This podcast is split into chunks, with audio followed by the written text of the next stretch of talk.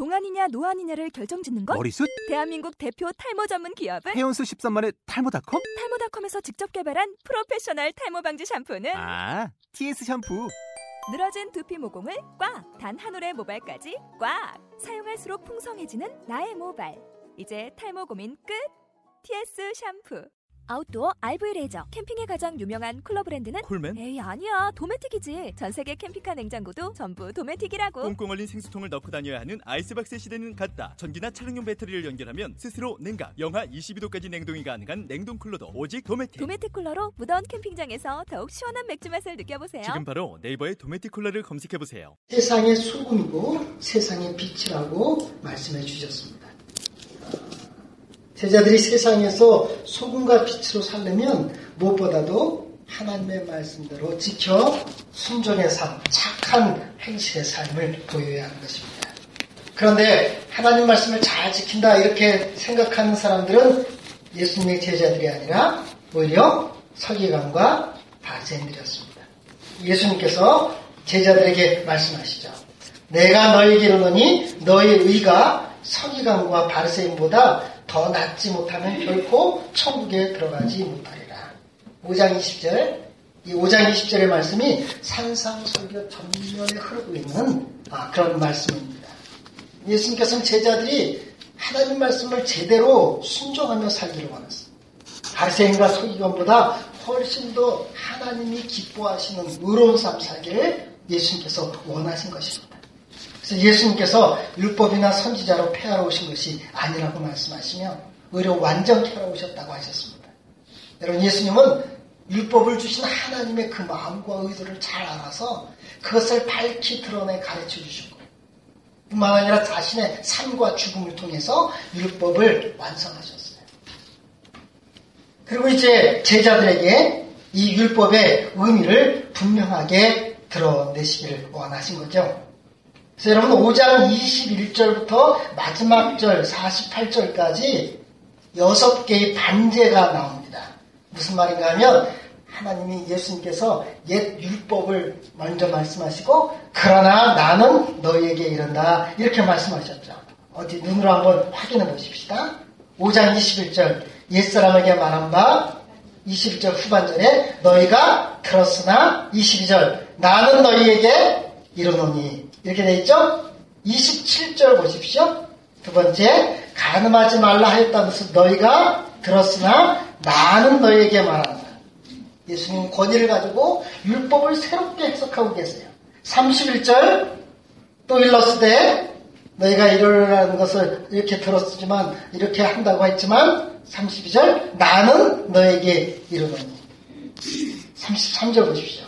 또 옛사람에게 말한다. 너희가 들었으나 34절 나는 너희에게 말한다. 38절 눈으로는 눈, 이로는 이로가 앞으로도 너희가 들었으나 나는 너희에게 이른다.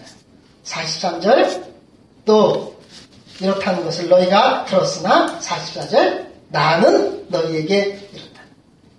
예수님은 여섯 개의 구약의 율법을 혹은 랍비들의 가르침을 얘기하시곤 그러나 나는 너희에게 말한다 이렇게 말씀하시므로 그 율법을 새롭게 해석해 주셨습니다. 오늘 여러분과 예수님께서 예로 든 여섯 가지 율법 중 첫 번째 이야기 21절부터 26절까지 살인하지 말라 이 말씀을 예수님께서 어떻게 해석하시는지 제자들은 이 살인하지 말라는 계명을 어떻게 지켜야 바리새인과 서기관보다 더 나은 의로 그렇게 사는 것인지 잠시 생각하려고 합니다. 아, 서기관과 바리새인들은요 육계명을 자신들이 어기지 않았다는 거. 육계명이 뭐죠? 살인하지 말라예요. 살인하지 말라 이 계명을 어기지 않았다는 것을 굉장하게 자부심을 가지고 있었고 안도심을 가지고 있었어요. 그래서 그걸 가지고 자신의 의라고 생각했죠. 그런데 예수님은 다른 사람을 육체적으로 죽이는 것뿐 아니라 22절 보시면 화내는 거, 무시하는 거, 욕하는 것 모두 살인죄라고 가르치고 계십니다. 따라서 살인하지 말라는 이 계명을 제자들이 진정으로 지키려면 우리 마음속에 있는 미움을 제거해야 합니다. 그래서 소위 내면화 작업이라고 말합니다. 예수님은 예수님의 제자들은 살이라는 행위를 하도록 만드는 근본적인 마음의 문제. 다른 사람을 향해 분노하거나 또 다른 사람을 업신여기거나 욕하는 그런 마음. 이미 예수님의 제자들은 예수님의 복음으로 말미암아 다 해결받은 사람들이에요. 그들은 서기관과 바리새인보다 더 나은 일을 행할 수 있는 것이죠. 여러분 살인은 어디서 시작됩니까? 살인은 어디서 시작되죠? 마음에 뭐 부를 때. 최초의 살인자가 누구였습니까? 내 가인 생각해 보세요. 아벨과 함께 하나님께 각각 제사를 드렸는데 하나님이 동생 아벨의 제사는 받고 자신의 제사는 받지 않았어요.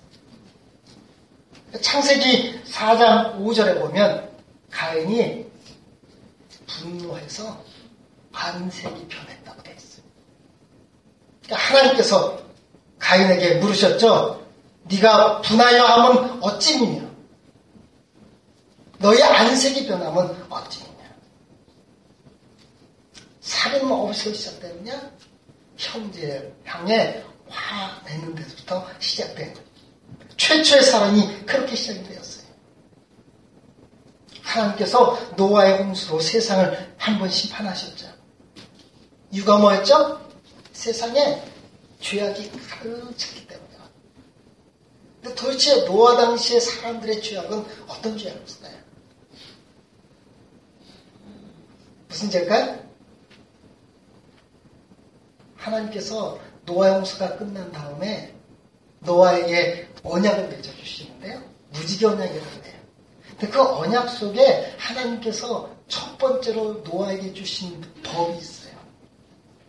그게 무슨 법일까요? 다른 사람의 피를 흘리면 그 사람의 피도 흘릴 것이니 이는 하나님이 자기 형상대로 사람을 지으셨습니다. 노아 당시의 사람들은요, 자기 마음속의 욕심을 따라 살기를 원했어요. 자식 속에 있는 욕망이 충족되지 않으면 화가 나는 거죠. 그죠? 그래서 그 화 때문에 서로 죽이고 서로 멸시하고 서로 무시하고 욕하고 그렇게 자기 멋대로 살았다는. 우리가 지난 10일 동안 새벽 기도 시간에 야고서의 말씀을 보았는데요. 야고서 4장 1절과 2절에 이런 아, 가르침이 있습니다. 너희 중에 싸움이 어디서 다툼이 어디서부터 나왔느냐? 너희 지체 중에서 싸우는 정욕으로부터 나온 것이 아니냐? 너희는 욕심을 내어도 얻지 못한다. 그래서 살인한다. 능히 취하지 못한다. 그래서 다투고 싸운다. 너희가 얻지 못하면 구하지 아니하기 때문에. 구하여도 받지 못하면 잘못 구했기 때문이라고 그렇게 야구 사도도 교훈했습니다. 사람이 마음속의 욕심, 자기의 욕망을 채우지 못하면 거기서부터 분노가 일어나. 거기서 죽임, 살인이 생기는 것이. 여러분, 우리가 화나는 이유는 나 자신 스스로부터 생길 수가 있고, 또 타인에 의해서 생길 수가 있습니다. 나 자신으로부터 분노가 나오는 것은 실상은 나의 욕심, 나의 욕망이 채워지지 않았기 때문에. 타인 때문에 분노가 생기는 것은요, 상대방이 나를 무시했다든가, 나를 거부했을 때, 내 의견에 동의하지 않았을 때, 우리는 분노가 생깁니다. 이 분노는 자기 자신을 죽이든지 상대방을 죽이게 되어 있습니다. 죽이는 방법은 다양하죠. 자기 자신을 죽일 때는 어떻게 죽입니까? 자기 자신을 죽이는 걸 뭐라 그래요? 자살이라고 그러고요. 실제로 육체는 죽이지 않아도 자기 자신을 학대할 수 있어요. 반면 다른 사람을 죽이는 거 실제로 사람의 육체를 죽이는 데까지 나가지도 않는다 할지라도 대개의 경우 어떻게 다른 사람을 살인합니까? 그의 인격을 무시하거나 그에게 욕하거나 상대방을 받아들이지 않는 것입니다. 여러분 어떤 방법이든지 이 살인이나 자살 이런 어, 그것들은 가장 근본적으로 이런 생각이 있는 거예요. 너하고는 결코 함께 살 수 없다는 거예요. 둘 중에 하나는 사라져야 거예요. 내가 사라지든지 네가 사라지든지. 마음속에 있는 분노가 이렇게 무서운 것입니다. 저는 한국에서 계속 지금 목회하면서 종종 교회 안에도 우리 믿음의 사람들끼리 다툼이 있고 갈등이 있을 때가 있어요. 근데 제가 항상 하는 말이 있죠. 함께 가야 합니다. 그래도 용납하고 함께 가요. 그래야 우리는 주님의 제자처럼 사는 거예요. 하나님께서 노아에게 살인죄에 대해 엄중한 심판을 말씀하신 것은 인간이 하나님의 형상대로 지은 존귀한 존재이기 때문입니다. 다른 사람의 피를 흘리면 반드시 그 사람의 피도 흘릴 것이니 이는 하나님이 하나님의 형상대로 사람을 지었기 때문이라. 살인하지 말라는 말은 인간을 하나님의 형상대로 지은 존귀한 자로 여기고 그렇게 존귀한 자로 대해줘야 한다는 거예요. 단순히 사람을 육체적으로 죽였느냐 안 죽였느냐로 이 계명을 지켰다 안 지켰다 말할 수 있는 것이 아니라 성경과 발생들은 그저 외형적으로 겉으로 사람을 죽이지 않았으면 육계명을 어기지 않았다고 자부심을 가졌어요. 그러나 예수님 제자들에게 말씀하신 것이 아니다. 그런 식으로 말씀 지켰다고 자부심을 가지면 안 된다. 옛사람은 살인하지 말라. 살인하면 심판을 받게 된다고 그렇게 너희가 하는 말을 들었지만 나는 너에게 이다 형제에게 노하는 자마다 심판을 받게 되고 형제에 대하여 라가라 하는 자는 공에 잡혀가게 되고 미란한 놈이라 하는 자는 지옥불에 들어가게 될 것이다. 형제에게 화를 내는 것은 그 사람의 인격을 짓밟으려고 하는 거예요. 라가다, 라가라는 말은 아마도 아람어 욕설인데요. 그 의미가 정확하지는 않아요. 하지만 뭐 엄청난 욕은 아닌 것 같아요. 그렇게 심한 욕이 아니에요. 지금으로 말하면 어느 정도 될까요? 골빈놈 이 정도나 뭐 짐슨에 비유해서 그죠? KXX 이 정도 욕일 거예요. 요즘은 이거 욕도 아니라고 보죠. 그죠? 아람어로 어, 그 라가 이 말은 그 정도 아주 제일 약한. 그런데 예수님께서 말씀하고 계세요. 그렇게 일반적으로 쓰는 작은 욕이라 할지라도 너희들은 공에 잡혀가게 될 것입니다. 미련한 놈이다. 이것은 상대방을 무시하는 거죠. 여러분, 우리는 말뿐 아닙니다. 우리의 눈빛, 다른 사람을 향한 우리의 태도, 사람들을 왕따시키는 것, 이 모두가 사실은 살인죄를 제6계명을 범하는 것입니다. 예수님은 살인적 행위를 하는 자들은 법정에 서게 될 것이라고 강하게 말씀하세요. 흥미롭게도 예수님도 삼신제도를 말씀하고 계신 것 같아요. 형제에게 노하는 자마다 어떻대요? 심판받대. 심판이란 공에 모이기 이전에 각 지역에서 작은 공동체에서 사람을 판단하고 네가 잘했다 잘못했다 이렇게 얘기하는 게 심판이거든요. 두 번째는 뭐래? 라가라고 욕하는 사람은 이번에는 사내들인 공에 잡혀가겠다. 세 번째, 미련한 놈이라는 자는 어디에 떨어져? 지옥불에 떨어진다 그랬는데 이 지옥불은 아, 본래 게헨나라고 하는 단어예요. 이것은 예루살렘 아, 그 외곽에 흰놈의 골짜라고 있는데요. 이 골짜기는 쓰레기 태우는 소각장이 있어요. 쉽게 말하면 옛날 우리 난지도 때. 그래서 이 여기서부터 항상 불이 올라오기 때문에 이 지옥을 아, 게헨나로 비유하곤 했었죠. 여기서는 그 얘기를 하고 있는 거예요. 어쨌든 예수님께서는 말씀하고 계십니다. 화내는 거 초기 단계 1심의 재판 심판 받을 것이고 입으로 욕하면 잡혀가 더 큰 재판 받을 것이고 성자를 미련한 놈이라고 인격적으로 무시하고 살인하는 것은 이제 아, 그렇게 예루살렘 성곽 쓰레기통에서 심판받는 일을 하게 될 것이다. 여러분, 예수님이 지금 말씀한 건 뭘까요? 우리가 어떻게 감히 하나님의 형상으로 창조받은 인간들 그것도 보고만 해서 한 형제 자매라고 그렇게 고백하는 그런 자들에게 인격적으로 그들을 정죄하고 죽이는 그런 자리에 우리가 쓸 수 있겠느냐는 것이죠. 지금 예수님께서 한 번 화를 내거나 욕하면 다른 사람을 한 번 무시하면 다 지옥에 간다고 말씀하고 있는 것이 아니에요.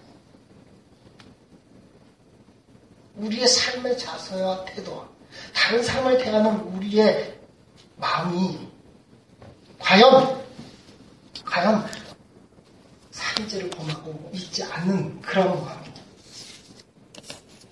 얼마나 사람들을 하나님 형상으로 지은 존재로 존중히 여기고 그들을 대하느냐 한 것으로 예수님께서는 제6계명을 지켰느냐 지키지 않았느냐를 판단하고 계신 것입니다. 이제 예수님은 우리가 영적 살인죄를 범했을 때 어떻게 할지 두 가지 예를 제시하고 있어요. 첫 번째 예가 뭡니까? 23절, 24절을 읽어보십시다. 같이 읽겠습니다. 시작. 그러므로 예물을 재단에 드리려다가 거기서 내 형제에게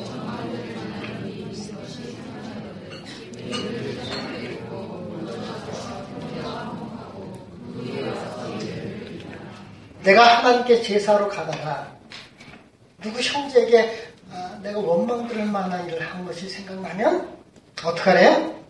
제물을 재단 앞에 두고 먼저 가서 형제와 화제, 화목한 뒤에 다시 와서 제사를 드리래.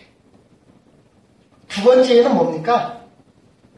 어떤 사람에게 내가 빚을 졌어요? 그래서 그 사람이 나를 끌고 재판석상에 간다는 거예요. 그럼 가는 도중이라도 어떡하라고요? 급하게 사과하래요. 만약 그렇지 않으면 네가 빚진 것 그것 때문에 고발한 자는 너를 재판관에게 넘겨줄 것이고 단 1푼도 다 갚기 전에는 그 감옥에서 나오지 못할 것입니다. 여러분 이 두 가지 예화를 통해 예수님께서는 어떤 교훈을 제자들에게 주고 있는 것일까요? 여기 예배드리러 가다가 먼저 돌아가서 형제와 화해하라는 것. 재판석 상으로 가다가 길에서라도 형제와 그 사람과 화해하라. 이 두 가지 예의 공통점은 뭐죠? 지금 벌써 다 얘기했는데요. 형제와 화목하는 일은 너무나 중요하고 급한 일이에요.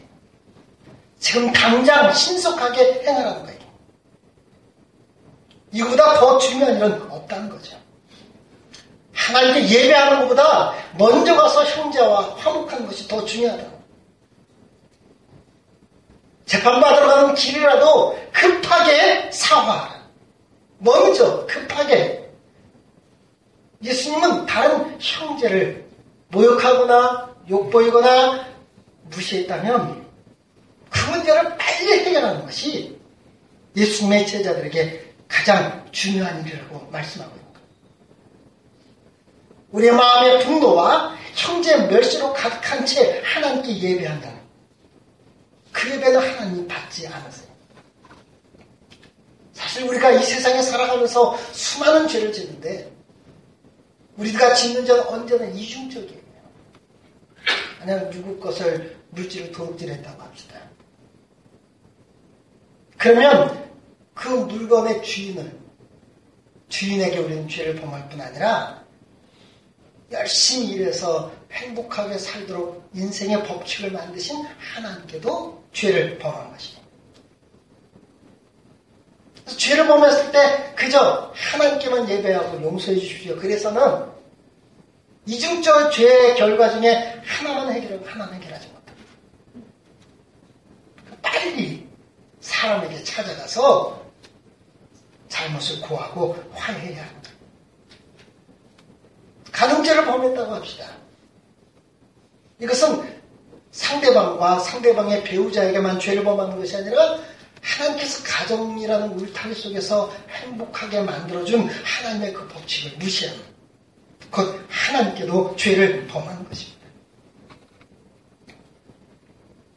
우리가 죄, 우리 죄가 언제나 이중적이기 때문에 단지 하나님께 회개하면서 죄 용서해 주십시오. 이렇게 기도한다든가. 혹은 옛날 제사가 그런 의미 아닙니까? 그죠? 우리의 죄를 짐승에게 전가해서 끝낸 거예요. 그런 제사를 드렸다고 죄가 다 사해졌다고 어물쩍 넘어가지 말라는 거예요. 그리고 오늘 이 두 예언을 통해 주님께서 말씀하십니다. 제자들에게 화해하고 형제 자매를 존중히 여기는 일은 언제나 네가 먼저 해야 한다. 화해하는 일은 자존심 상해도 반드시 해야 하는데 네가 먼저 해야 한다. 예수님 제자들에게 말씀하셨어요. 상대방이 찾아오기를 기다리지 말고 네가 가라. 반만 가라 말씀하지 않으시고 오래 그에게 찾아가래. 우리는 되게 문제가 있고 갈등하고 서로 분노하고 영적으로 인격적으로 살인을 했으면요. 어떡합니까? 나만 잘못해서 너도 잘못했지? 그렇게 생각하면 그래도 조금 낫죠. 그죠? 항상 상대방만 잘못했죠? 조금 성숙해서 나만 잘못해서 너도 잘못했지 이렇게 나오면 그 다음에 우리 태도는 어떻습니까? 그래 내가 여기까지는 간다. 너도 여기까지는 와라. 이러죠? 예수님께서는 제자들의 입장은 조금도 생각하지 않았어요. 하나님께 제사로 왔다가 형제에게 원망한 들을 만한 일이 생각나면 무조건 가라는 거예요. 먼저 네가 가라는 거예요. 반만 가는 것이 아니라 그 형제를 찾아가라는. 제자의 권리는 조금 더 언급이 없습니다. 예수님은 우리의 마음과 인생을 사는 태도에 관심을 갖고 계십니다. 내가 조금이라도 형제에게 원망될 만한 그런 일을 제공했다면, 너의 마음속에 형제에 대한 미움이 있다면, 성령님께서 그것을 생각나게 할 때, 그 생각과 기억을 무시하지 말고, 예, 알겠습니다 하고, 우리의 자존심을 꺾고, 주님께 순종하라는 것입니다. 저는 예수님께서 형제에게 화내지 말라, 인격 살인을 하지 말라, 이렇게 말씀하시면서 이 두 예화를 든 것이 이번에 이 말씀 준비하고 묵상하면서 나름대로 큰 은혜를 받았습니다. 특별히 25절 말씀 보십시오. 너를 고발하는 자와 함께 길에 있을 때 급히 사과하라. 여러분, 어떻게 보면 우리는 인생을 산다는 것은요, 마지막 하나님의 심판대 앞으로 가고 있는 그런 길 속에 있는 것입니다. 지금 우리는 마지막에 주님의 심판대 앞에 가고 있는 것이죠.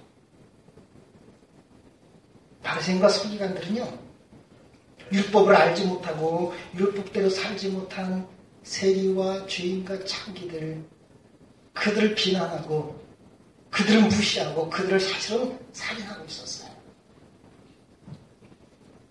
그들은 마지막 주님의 심판대 앞에 섰을 때 반드시 심판을 받게 될 것이라고 예수님 지금 엄중히 경고하고 있는 것입니다. 예수님의 제자들도 마지막 심판대 앞에 서게 될 거예요. 우리 모두는 심판대 앞으로 가는 인생길을 살아가고 있어요. 예수님의 제자들이 하나님의 형상으로 창조된 인간 모두를 소중히 여기고 그들을 존중해 줄 줄 알아야 돼요. 이 세상에 소중하지 않은 인간은 한 명도 없는 것이죠. 예수님의 제자들이 세상적인 판단 기준으로 배우지 못했거나 여러 가지 죄를 범하거나 악한 습관에 빠져 있는 사람들, 그들까지도 무시하고 그들을 죽어 마땅한 존재라고 정지한다면 그래서 하나님께서 예수님께서 제자들을 부르신 방식과는 정반대. 이건 또 하나의 석인과 바리새인이 될 수밖에 없는 것입니다. 우리의 누군가를 이 땅의 그 누군가를 인간을 조금이라도 하찮게 여긴다면 그 순간 우리 전체가 다 하찮은 존재가 되는 것입니다. 그것은 인간을 하나님의 형상으로 만드신 하나님 자신을 없인 여기는 행위가 되는 것입니다.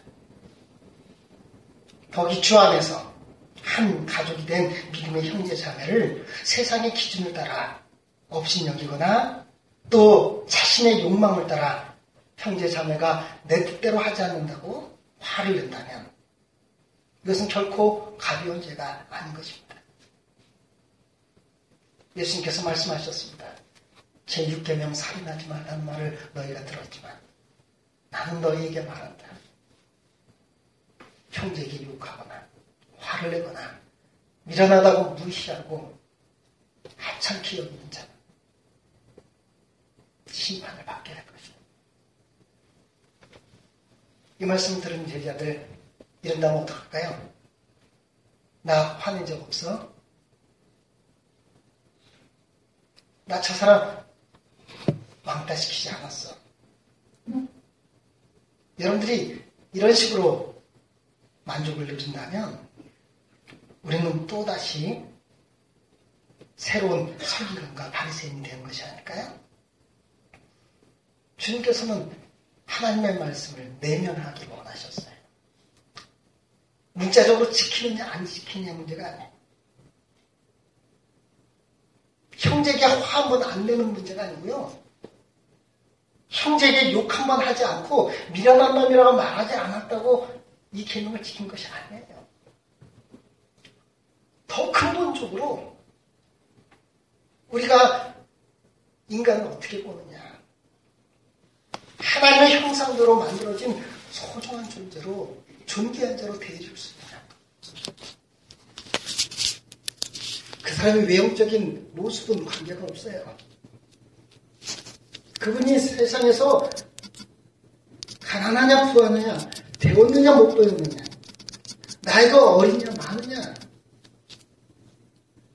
이런 것들은 전혀 문제가 되지 않아요. 주님의 제자들은 사람을 하나님의 형상대로 지어진 소중한 존재로 여길 수 있어야 합니다. 그런 인생의 자세를 가지고 살지 않는 한 우리는 서기관과 바세인보다 더 나은 일을 행하는 자가 될 수 없습니다. 여러분들은 주님의 제자이십니까? 이 땅의 모든 인간들을 정말 이렇게 소중히 여기십니까? 존귀한 자로 대하고 계십니까? 하물며 믿음의 공동체 안에서 믿음 안에서 한 형제 자매 되었다고 하는 우리들이 어떻게 공동체 안에 다른 형제 자매를 세상의 기준으로 평가하고 내 욕심, 내 욕망대로 이루어지지 않는다고 그들에게 화를 내고 그들에게 욕을 하고 미련한 자라고 무시할 수 있겠습니까? 우리 주님께서 세상에 죄인이요, 창기요, 세례라고 멸시받았던 사람들, 복 있다고 말씀하시고 나의 제자가 되었다고 말씀하셨습니다. 그들을 하나님의 형상으로 지은 존귀한 자라고 인정해 주셨고, 그들을 사랑하되 끝까지 사랑하셨습니다. 아니, 인간이 하나님과 원수되었을 때 예수님은 먼저, 하나님은 먼저 인간에게 찾아오셔서 화해를 청하셨죠. 예수님은 십자가에 달려 돌아가시고, 예수님과, 예수님의 삶과 죽음 전체를 통해 구약의 말씀을 직접 완성하셨습니다. 여러분, 우리가 그리스도인으로 살아간다는 것, 단순히 성경 말씀 문자적으로 하나 지키고 안 지키는 문제가 아니에요. 우리가 말씀대로 살겠다고 하는 것은 11도 더 정확하게 하겠다고 주일 성수 더 잘하겠다고 교회 봉사를 한 번 더 잘하겠다고 그 정도의 마음을 먹는 것이 말씀대로 사는 것이 아닙니다. 하나님 우리에게 말씀을 주신 그 근본 의도와 하나님의 마음을 아셔야 합니다. 우리의 마음부터 바뀌어야 합니다. 삶을 대하는 태도, 하나님을 향한 우리의 생각들, 인생에 대한 우리의 생각들이 성경적으로 바뀌어야 합니다. 예수님의 상상설교에서 말씀하시는 이 설교들은 구약의 말씀들을 내면화하는 것이 여러분 조금 더 진지하시고 조금 더 진실하셨습니다. 내가 한 명의 그리스도로 산다는 것이 무엇인가? 정도 많이 고민하셨으면 합니다. 교회 공동체 안에서뿐 아니라 일상의 삶 속에서 여러분들은 사람들을 어떻게 대하십니까? 오늘 예수님께서는 너희가 서기관과 바리새인보다 낫지 않으면 결코 천국에 들어가지 못할 것이라고 경고하셨습니다. 서기관과 바리새인보다 나은 의의 첫 번째는 인간을 어떻게 대할 것이냐. 사람을 단순히 죽이지 않는 것을 넘어 나는 예수님의 제대로 인간을 어떻게 생각하고 어떻게 대할 것이냐 하는 것입니다. 생명 존중, 인간 존중, 그리고 형제 사랑, 화목하려고 애쓰는 그런 자세들이 이런 자세로 인생을 살지 않고 교회 공동체를 이루어가지 않는다면 우리의 의는 결코 서기관과 바리새인보다 낫지 못할 것입니다. 우리는 참으로 착한 인실로 사람들로 하나님께 영광 돌리게 하는 그런 세상의 소금과 빛의 역할을 감당하지 못할 것입니다. 기도하겠습니다. 하나님 아버지 부족한 좀 산상 설교의 말씀을 우리 하나님께 사랑하는 성도들과 함께 나누면서 과연 나는 주님의 제자인지 하나님 말씀 앞에서 돌아봅니다.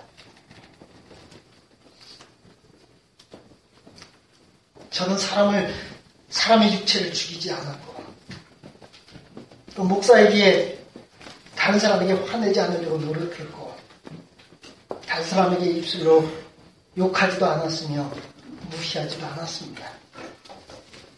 그러나 내 마음속에는 여전히 사람들을 여러 가지 기준으로 판단하고 때로는 업신여기고 마음으로 무시하지는 않았는지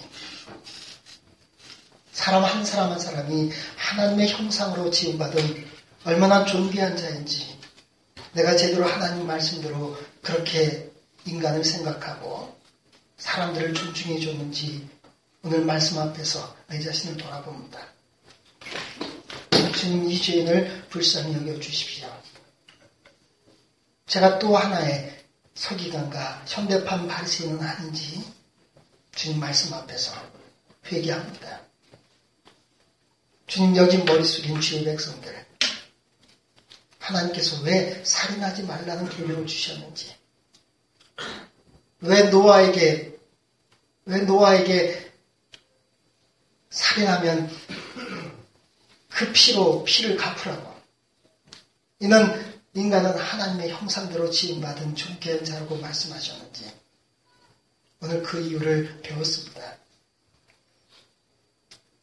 어째서 화내지 말라고 하셨는지, 가인이 분노 속에서 어떻게 자기의 동생을 죽였는지 저를 생각해 보았습니다.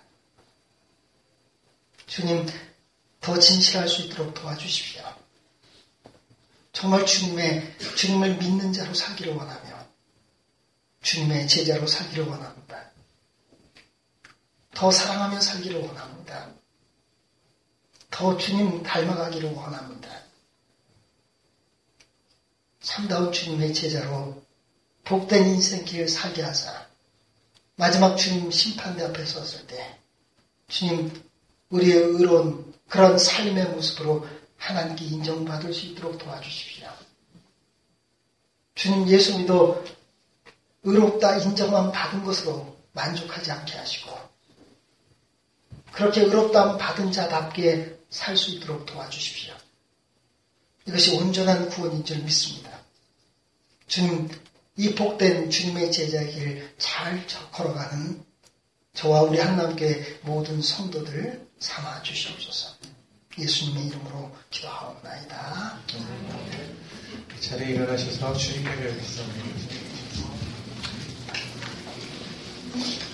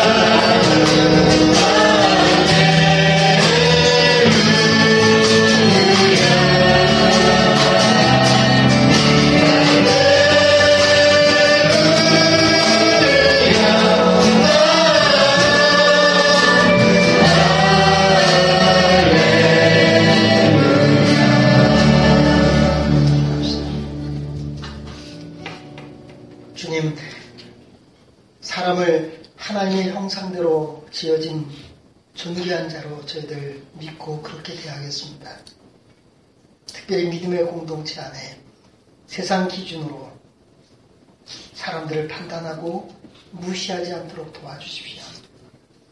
주님 나의 욕망과 육신 때문에 사람들에게 화내지 않도록 도와주십시오.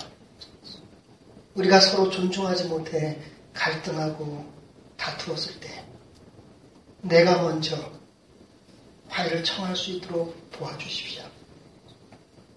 우리 인생길 하나님의 심판대 앞으로 가는 그런 도상 위에 있는데 주님, 주님의 제자로 그렇게 하나님의 말씀대로 순종하며 살아가는 그런 복된 인생사라 주님 앞에 섰을 때 부끄럽지 않도록 주님 도와주십시오. 정말 주님의 제자로 살기를 원합니다. 우리의 마음을 바꾸시고 삶에 대한 우리의 태도들을 주께서 새롭게 만들어 주십시오. 주님, 주님 뒤 따라가는 저희들 되기를 원합니다. 주님 앞에 이렇게 고백하며 온전히 주님께 예배드리기를 소망하는 주님께 예배드린 모든 주의 백성 가운데 우리 주 예수 그리스도의 은혜와 하나님의 크신 사랑과 성령님의 교통하심이 이제로부터 영원토로 함께 있을지어다.